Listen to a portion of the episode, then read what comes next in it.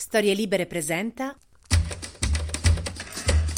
30 ottobre 2023, io sono Alessandro Luna e queste sono le notizie del giorno.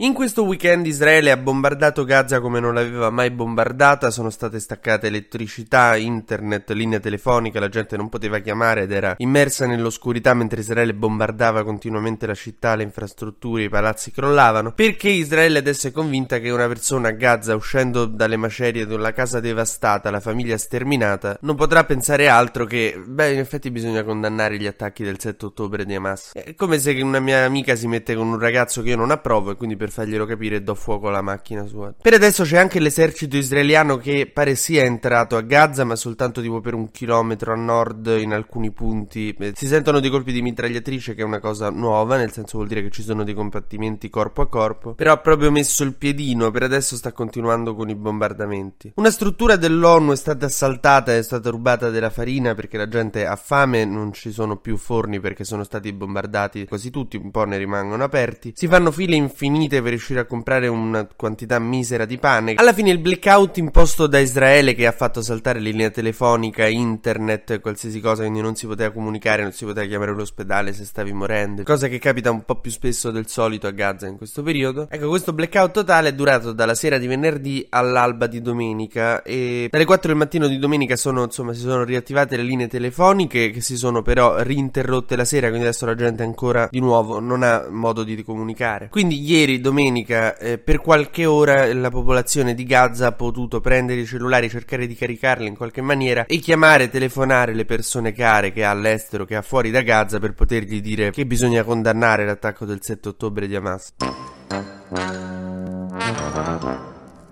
Nel frattempo nel mondo si sta diffondendo un sentimento antisemita devastante, che è una roba vergognosa e c'è anche chi lo fomenta naturalmente nelle piazze pro-Palestina e anche in alcuni governi. Ieri in Dagestan, una provincia della Russia, una folla inferocita è andata all'aeroporto della città di Makhachkala. Io devo smettere di seguire gli esteri, ma perché non posso parlare d'Italia? Ieri a Urbino è successo, no, Makhachkala. Insomma, ieri all'aeroporto di Makhachkala una folla inferocita ha invaso l'aeroporto perché stava arrivando un volo da Tel Aviv ed è andata a caccia di ebrei da punire e insomma questo è purtroppo anche simbolo di un sentimento che nelle piazze pro-Palestina c'è e si diffonde e va detto. Sta crescendo l'antisemitismo ed è una cosa molto grave che va combattuta, anche perché rievoca proprio i pogrom di inizio Novecento, quelli che poi hanno alla lunga portato al nazismo, quindi cioè voi capite, in questo periodo la comunità ebraica sta rivivendo dei linguaggi e delle azioni che eh, insomma rievocano un passato che è il più, il più duro, il più nero che hanno vissuto. Nel frattempo l'esercito appunto sta avanzando a nord anche se non si sa bene quanto, sta cercando di stanare i tunnel che Hamas ha costruito. Ricordatevi che Hamas negli anni ha costruito un sacco di tunnel, pochissimi rifugi per i bombardamenti. Quindi Israele non è amico del popolo di Gaza, neanche Hamas. Teniamola sempre a mente questa cosa.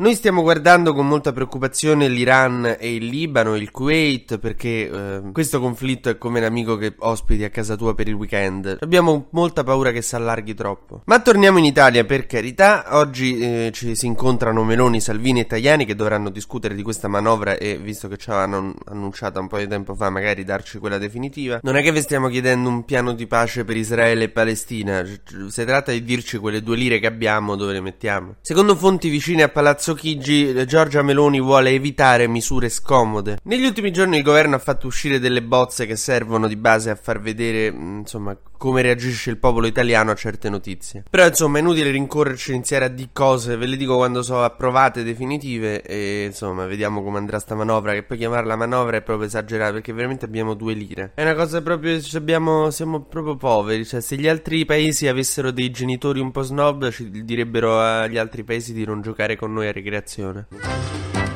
TG Luna torna domani mattina, sempre tra le 12 e le 13, su storielibere.fm.